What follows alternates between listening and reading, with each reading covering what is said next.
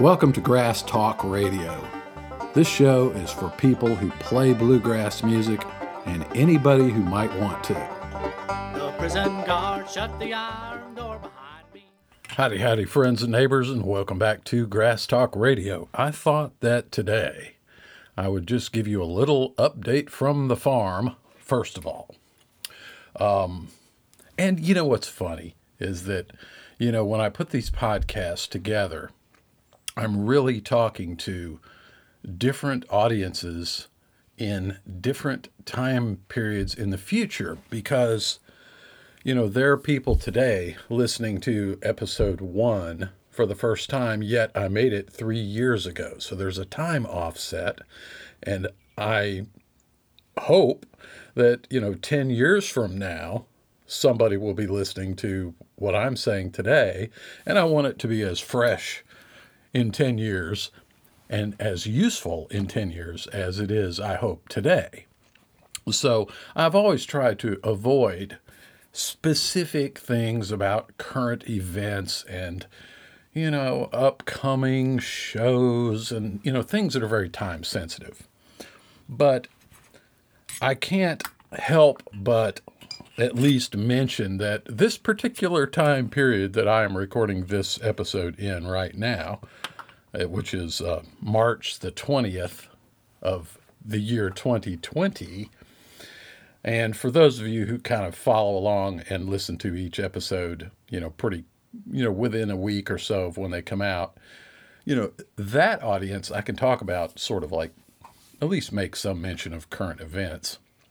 But for those of you who do listen in the future, you may have no idea what I'm talking about.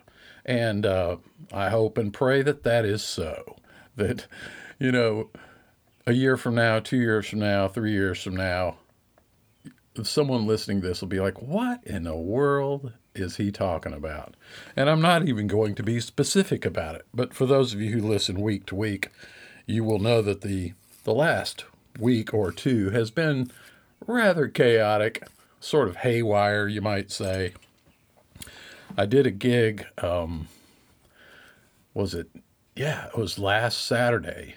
Um, did a gig at an outdoor, um, it's kind of like an outdoor market, you know, like a, a fruit stand, fruit and vegetable, you know, like garden stuff, flowers, this kind of thing. So we did this outdoor gig. It was a beautiful day, absolutely gorgeous. We were in the 80s. Our temperature reached the 80s. And it's just been absolutely beautiful weather this week. And yesterday, Jackson said, Happy first day of spring. And I said, But son, I, I don't think the first day of spring is until tomorrow. It's always like the 20th or the 21st. He said, No, it's the 19th this year. And I was thinking about that. I'm like, nah, he can't, he's, he can't be right. It's always the 20th or the 21st of March. Well, I looked it up, and of course, of course, Jackson was right. And then it dawned on me that we had a leap year. This is leap year. And so we had a February the 29th. So that sort of offset us by one day. But anyway, I guess you'd say that spring has sprung. And so let me just give you a report from the field.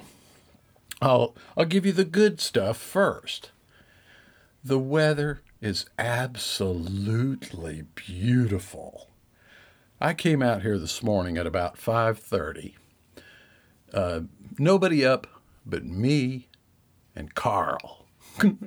Carl crowing away, trying to rouse the hens, who, by the way, have started laying again. I think I got uh, six or seven eggs yesterday. They're back laying full steam, and the grass is growing. Yesterday, or it was the day before, I mowed for the first time. Had to get the mower out and, you know, pump up all the tires and check the oil and replace the belt and just a bunch of stuff. Fill her up with gas, make sure she'd start. And I did a little mowing around what I call the barnyard, um, which, if I ever have a uh, another one of my bluegrass festivals here at the barn, that's where the audience sits. It's the you might say it's the yard. It's it's where you know when the farrier comes to work on the donkey's feet, that's where he pulls in. It's just a little yard area in front of the barn. I mowed all that and it needed it and I'm already behind on my mowing. So while many people are sitting around watching the news and listening to the radio or watching Netflix endlessly. I've been out mowing, and uh, that's good. It's certainly good for the mind. Uh, when you know when I go outside and I walk around and I see the beautiful explosion of life taking place, the pollen. Oh my God, the pine trees are just pumping out the pollen. It's unbelievable. You know, the cars are all yellow. I mean, that's the pine pollen. That's the, the big stuff that you can easily see. But all the trees are budding out. Not the pecans yet, and not the chestnuts. They're a little slower, and the, the oaks are beginning to put out little leaves. You remember that old saying, you know, when to plant corn is when the oak leaves are the size of a mouse's ear. We're very close to that right now.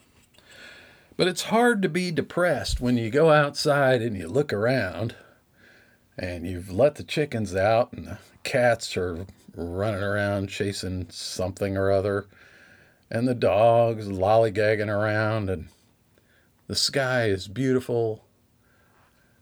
And you say, well, you know what? It's actually a pretty day. Now, if you uh, stay inside and stay glued to your TV and all this, uh, you can think, oh my God, the world's going to hell in a handbasket, you know. But you know what? It's not. This will this will be over, and it will be forgotten or vaguely remembered by those who lived in this time period. So anyway, just a little positive outlook. I'll have to admit, I've I've had my ups and downs uh, thinking about this because you got to rework life.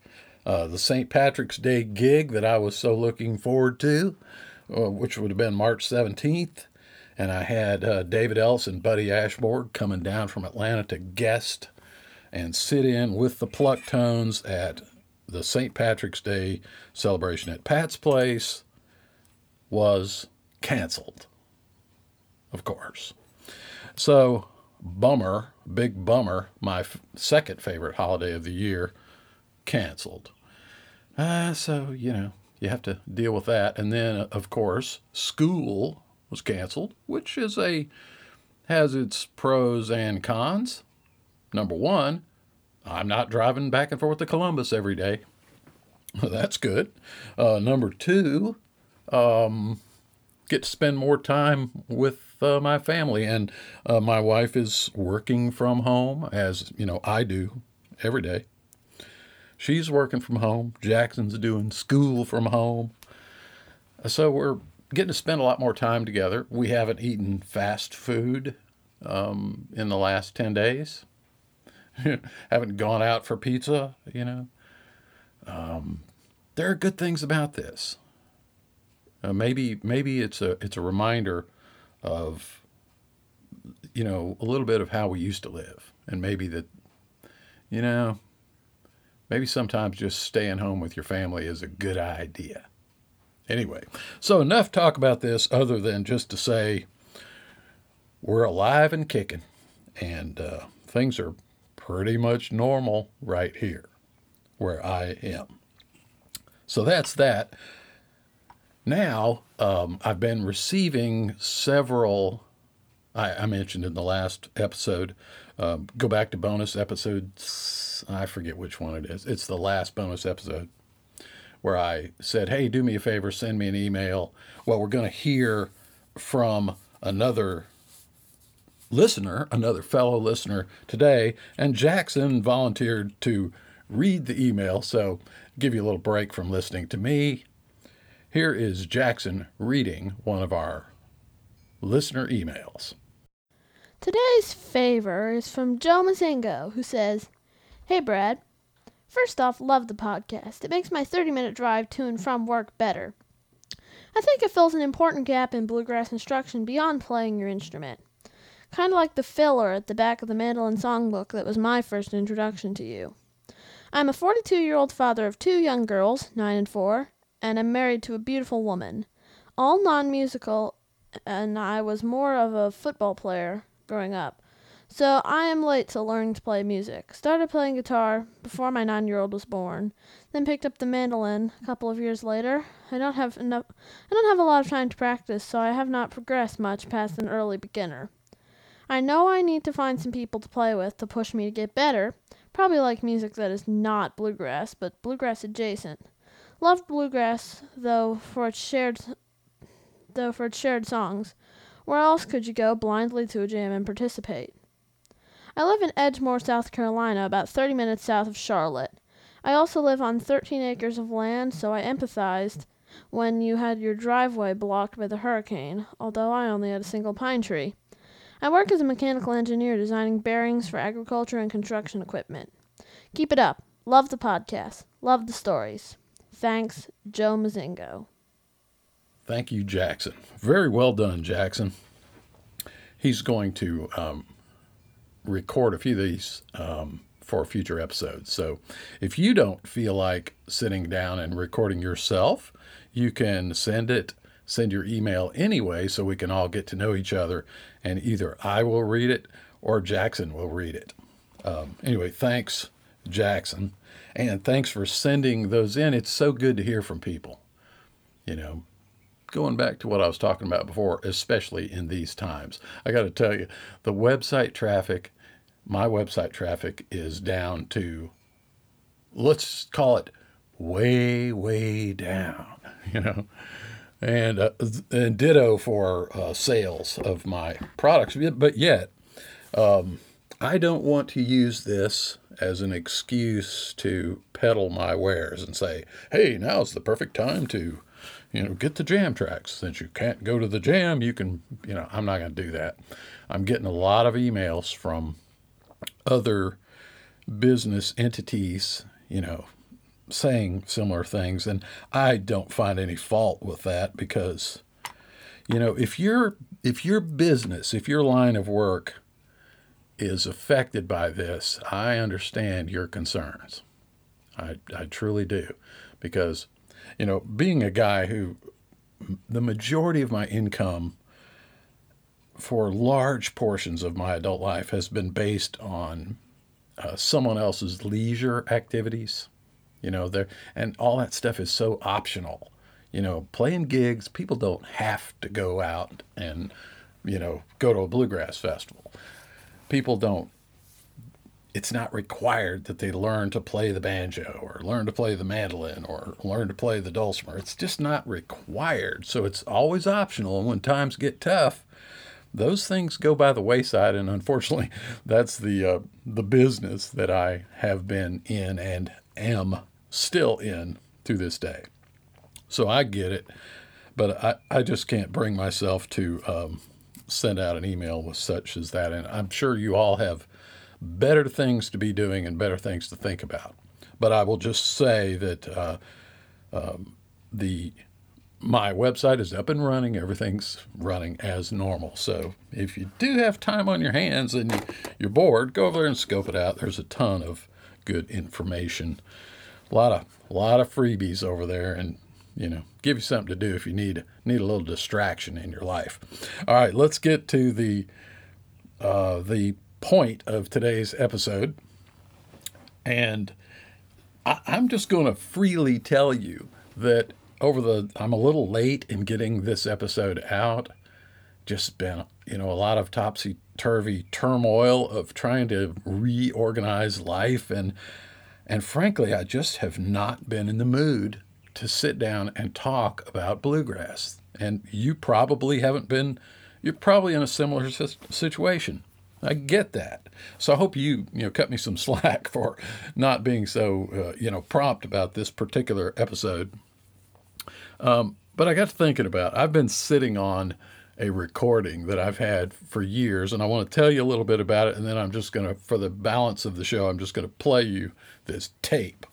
And you know, back before the internet was around, if you know people would loan each other records and tapes or dub off a copy of a record or make these mix tapes and you know hand them around to their friends. Like i can't tell you how many times i've had a student show up for a lesson and give me a cd that you know on the mag- it's written on magic marker on the front you know country gentleman or something. He's like you got to check this out. I've got stacks of this stuff. And the stuff just gets passed you know from person to person. And the same was true with, you know, everybody is so it's common knowledge all the memes and, and things that get posted on Facebook and Twitter and all that kind of stuff. Well, back in the pre internet days, those things still got handed around, and it was what I used to call copy machine jokes. Some guy'd have this crazy cartoon, you know, some kind of there were there were thousands of these. And somebody would hand it to you, and of course, you'd go down to the copy machine, make a couple of copies of it, and hand it around to some of your buddies at the plant or in the office. And each generation, you know, it was a copy of a copy of a copy of a copy, and they got gnarlier and gnarlier. One speck of dust eventually became a big blob of black, and you know, they became harder and harder to read as these things were disseminated around. And uh, as a little aside, back a, a good number of years ago, I began collecting these.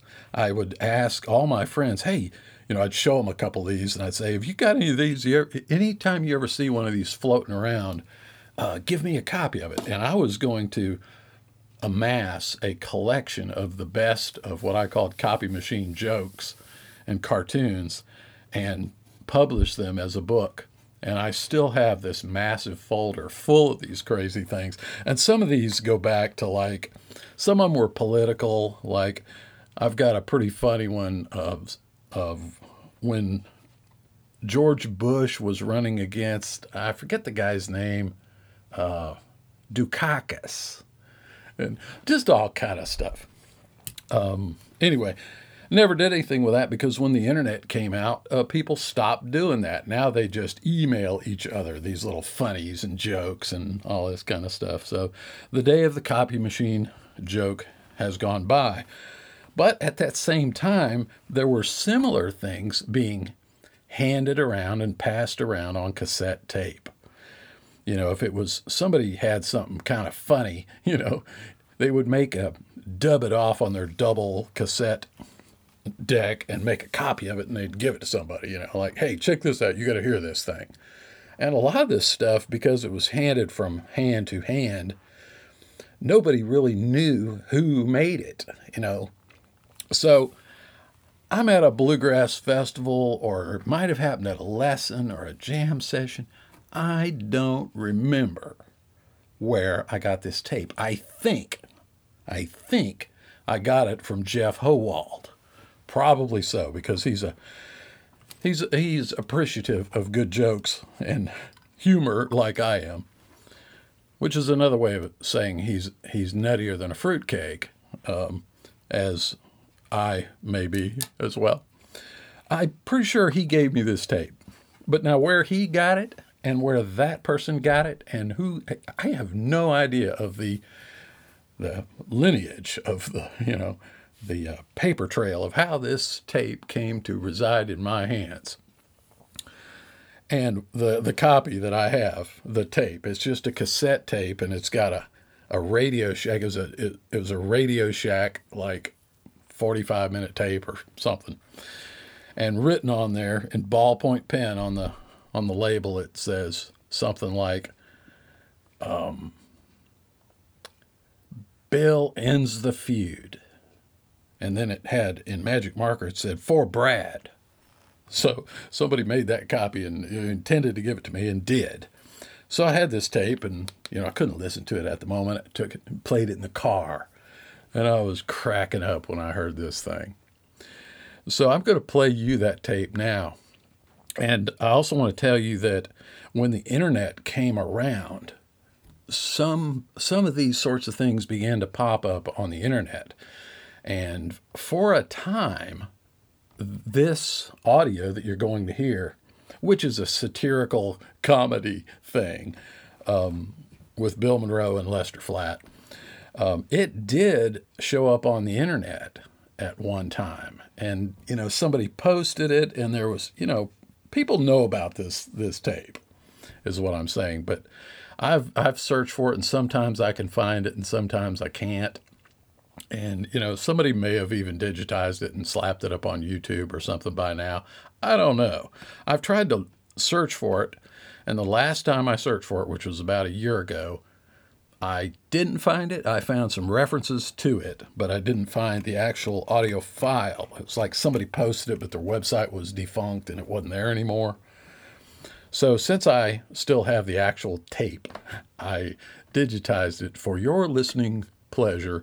And for those of you who are not familiar with Bill Monroe and Lester Flatt and the whole concept of the feud between Bill Monroe and Flatt and Scruggs, I'll leave that for you to research on your own. And I would say that it's helpful if you've listened to some live recordings of Bill Monroe and live recordings of Flatt and Scruggs so that you recognize their speaking voices. Obviously, this tape is a complete put on and a farce, and uh, I find it quite amusing, and I hope that it uh, lightens your day a little bit to hear. I shall now present to you the tape of Bill Monroe and Lester Flatt end their feud. Enjoy. Friends, we're gathered here together at the old Sound Shop recording studio. This is Randy Blake with WJJD Radio in, in Chicago, Illinois. I have with me here, what is your name, sir? A fellow disc jockey. My name is Lance Husky. Lance Husky, he's a pop disc jockey, but he will be interviewing two very famous people who have been reunited for the first time in probably at least 35 to 40 years. We're so proud to have them with us here on our station. We have the famous Lester Flatt. Thank you so much. It's a pleasure to be here. Well, welcome, Lester. Thank you. We also have the very famous Bill Monroe. Howdy, folks. I'd like to say howdy to all our friends and fans out there, and we've been on the Grand Ole Opry since 1939. That ought to take care of it. Do you have a question for him? Yes, I just uh, recently heard that you have reconciled your relationship here. I just would like to know uh, what caused all this. What did he say? Would you like to go first, Lester? Well, I don't know. I think it goes back to the early days when uh, when we just wasn't getting the right billing with uh, the Monroe Bluegrass Boys, and I think we just parted ways because me and Earl wanted to go out on our own, you know. And of course, the money wasn't the best in the world. I, I, I heard it was over women. Is that true, Bill? Uh, with, uh, women had a lot to do with it now. Um, but you know, I, I, I give Lester a job first, and then Earl come along, and, and, and I give him a job and put him on the operator. Earl, Earl, who was that? Um, uh, Scruggs. Uh, Yeah. Scruggs come in. He come in from North Carolina, and, and Flatt come in from uh, Tennessee up there around Sparty, and I put them on the Opry and really built their name up to where they could, they could really, you know, really try to help them and bring them along, and, and they helped bluegrass a lot. Is it true, Lester, that y'all had nothing to do with creating bluegrass music? That it was all created He'd come by here. Mr. Monroe? He'd come here from Kentucky in 1939. And and uh, Lester, you're from Sparta, right? That's Sparta, Tennessee. That's so right. that would mean you'd have nothing to do with creating bluegrass. I think I had a hand in it back then. I don't think Bill was the first uh, mandolin player. Uh, I think Curly Seckler's about as good as, as Bill ever was on the mandolin. Seckler never played in the key, the keys like B and B flat in his life. While he had to have it down there open where he could he could go like this with it. With Well, we hand, always used a cheater back back years ago. Well, That, that's right. There was a lot of cheating that was going on back in there. Not half as much as it was in the the bluegrass boys. Man, Nashville Grass is fine, upstanding boys. Nash, Nashville Grass, you would have thought they could have picked a name that didn't have nothing to do with a bunch of horns. Well, uh, I, I, you boys, I hope that we don't uh, kind of pour a little gasoline on the on the uh, the fight here tonight, you know, and start another uh, dispute between you guys because you've finally gotten together after That- 35 right. years, and, That- and we right. want to keep it as calm as we can. That's right. But I, I do understand that that uh, that uh, Mr. Monroe here, I, I say with a great deal of respect, uh, probably did have a lot to do with creating bluegrass music, and had it not been for television, uh, that they say that the Flatt and Scruggs show would have died a natural death.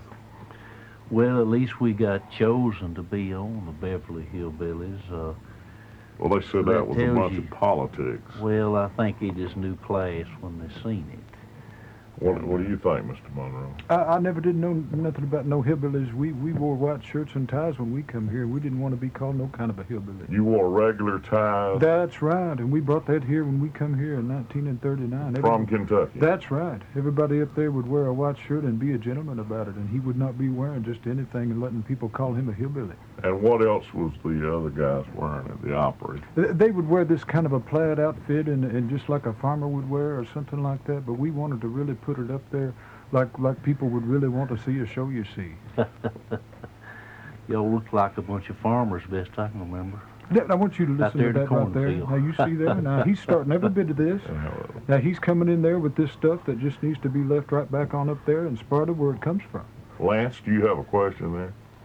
Well, uh, I've always wondered, I've heard about this, Bill, that you wouldn't let Flatt and Scruggs in the dressing room at the Grand Ole Opry to tune up. Um, Is that the truth? No, no, there was a lot of people that was really against that there, and, and, and it didn't matter to me because I, I didn't know what they was up to one way or the other. But there was other people that wanted to keep them out, you see, because they just didn't think that what they was doing would fit here at the Opry.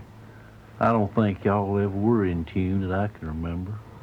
Uh, who's that? The the bluegrass boys, I don't think it, it ever was in tune. Well, we, we taught you all how to tune, and then and then you took it with you, and, and, and then you stayed in tune for a few years, and then it got plumb away from you. Well, not to take anything away from you, Mr. Monroe, but I understand the first time that y'all were in real good tune together was when Kenny Baker came on your band. Oh, no, no, no, sir. No, sir. Now, that, that man right there, now, he was a drunk. He loved it, and he had to have it, boy.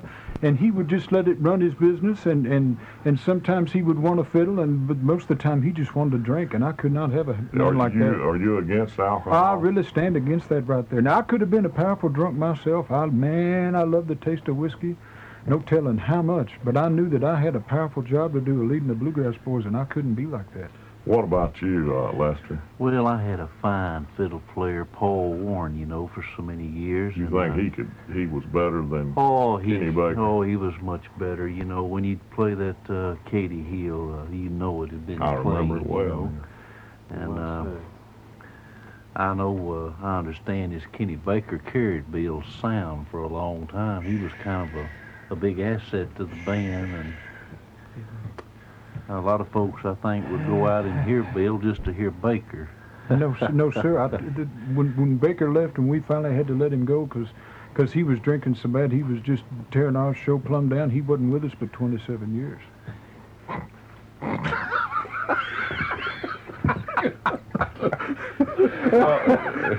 Excuse the laughter there, Mr. Monroe. Well, that seems That's like. right. I'm used to that- people laughing Did you give him a gold watch when he left? No, sir, and I didn't give him no chain neither.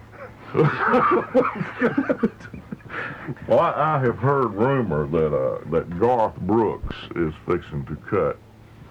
Uh, uh, Christmas times are coming. Now, I Oh, that understand uh. Mr. Jimmy Martin, and you wrote this tune, and What- what- what and is that probably there? Lester had some uh, no, hand in it too. no, hey, hey, hey. Now, And they said that you might have stolen it from no, him. no, no, sir, no, sir. Now, let me tell you something. Uh, Jimmy Martin, he never had a thing to do with Christmas times are coming.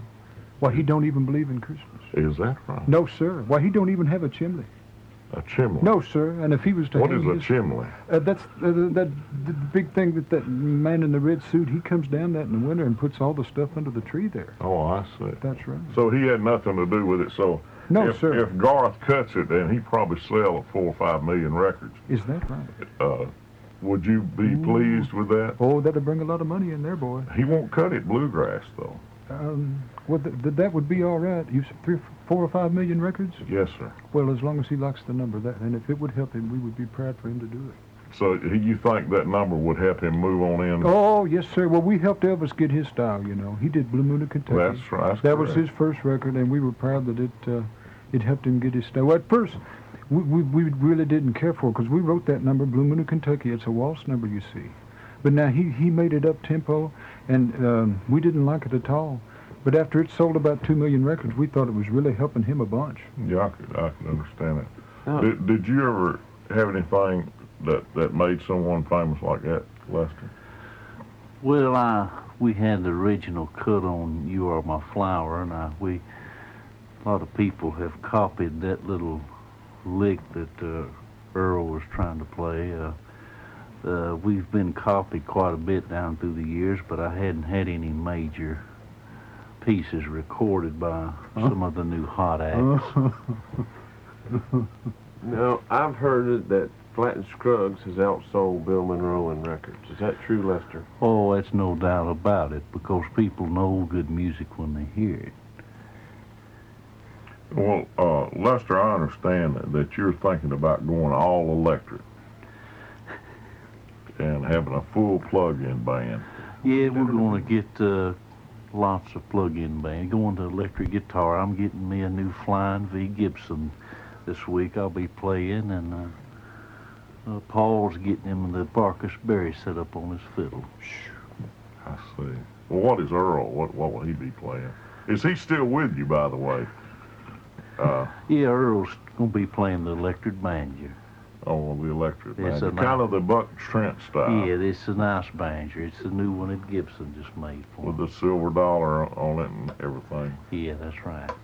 Well, I, I'm sure glad, and, and I hope that this broadcast has helped the people understand more how people can get back together after 35 years of dispute. That's right. And we have one more question here from, from Lance he'd like to ask. Is there a chance that Flatt and Scruggs and Bill Monroe could record another album? Well, our record labels will have to get together on it and see what we can come up with. And uh, I don't know how Bill would feel about it, but uh, Well, that would be fine if uh, if Lester could get it uh, up there high enough that I could sing tenor to it. well, if you could get your tenor up there to pitch, it'd be nice, you know. I'm not Last here. I'm not I- here to pitch. I'm here to play music. the last time I heard you, you kind of sounded like a like an old cow out bawling, you know, just a caterwauling sound. There's that there. word bawling. Yes, sir. Oh, they love to talk about that right there. You know. Yes, sir. They had to bring that into it. It's hard to sing with anybody that ain't in tune, you know. But I, I guess you know how that is. Well, now, I, I, surely you gentlemen are not going to start fighting again here. Well, no, sir. Lester, he don't want no part of me. See, Lance and I are, are not uh, young enough to be able to come back in 30 years and bring you guys back together again. That, that'd be about another 30. How old are you now, Mr. Monroe? I was born in 1911. You figured up. Okay, I've got it. 81. That's right. And how old are you? I'm 77 77. with a bullet. That don't surprise me a bit. Well, I, I think all the folks out in Radio Land will be glad to hear that you guys possibly might do an album together. And I they wouldn't probably hold my cer- breath if I was you. they probably certainly e- enjoyed this interview that we, Lance and I have done with you. And I just hope that y'all can continued success and and uh, please, you know, no fighting on the way out of the studio today. That- that- We'll, we'll, we'll try to really hold it together. What? What? Oh, hey, hey, hey, hey! Hey, Oh, I listen. love the out of you. Well, that was pretty crazy. I still love that thing. Uh, uh, You know, there's been a lot of guesses made as to who did the various voices and imper- impersonations and who, who was asking the questions. And I've got my ideas, and I've heard some other people's ideas. Um, but I've never absolutely had it confirmed. I should have asked Ronnie McCoury the, the day we talked to him. John and I talked to him on the street in uh, Athens, Georgia. I forgot to ask him because I got a funny feeling he's either on the tape or he knows who's on the tape. Um, this thing probably, I'm I'm guessing maybe late 80s, maybe is when this was made. It could have been earlier, could have been a little later. I don't know. But I've had the tape for a very long time.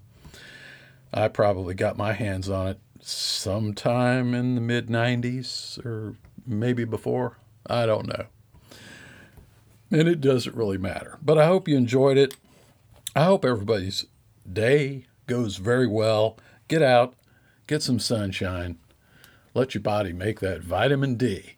And perhaps uh, I'd say now is a good time to get busy uh, working on that garden.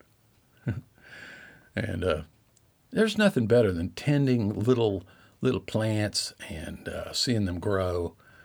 And uh, same goes for you know some baby chicks or little baby ducks or a little baby goat or a little baby human. It's good to see a new young life and to help them along. So anyway, if you you know if you don't know what to do, just get a pot and plant a few tomato seeds in it or some pepper seeds or something and uh, put it out on your porch wherever you may be. Y'all have a good one. I'm going to get my head back in the bluegrass realm here um, pretty soon. And uh, I look forward to doing more episodes. And thank you to everyone who is supporting the show. All of you Patreon patrons, I do. I see you. I appreciate you. I really do. And of course, anybody who has purchased any of my downloadable ebooks and uh, courses and videos. There is a, a, lot of stuff there, and I appreciate each and every one of you who have um, purchased any of those, either because you want to learn something or just flat out because you want to help support the show. I do appreciate it. Y'all have a good one. Uh, hopefully soon. I'll see you at a bluegrass festival here one of these days soon. Talk to you in the next episode.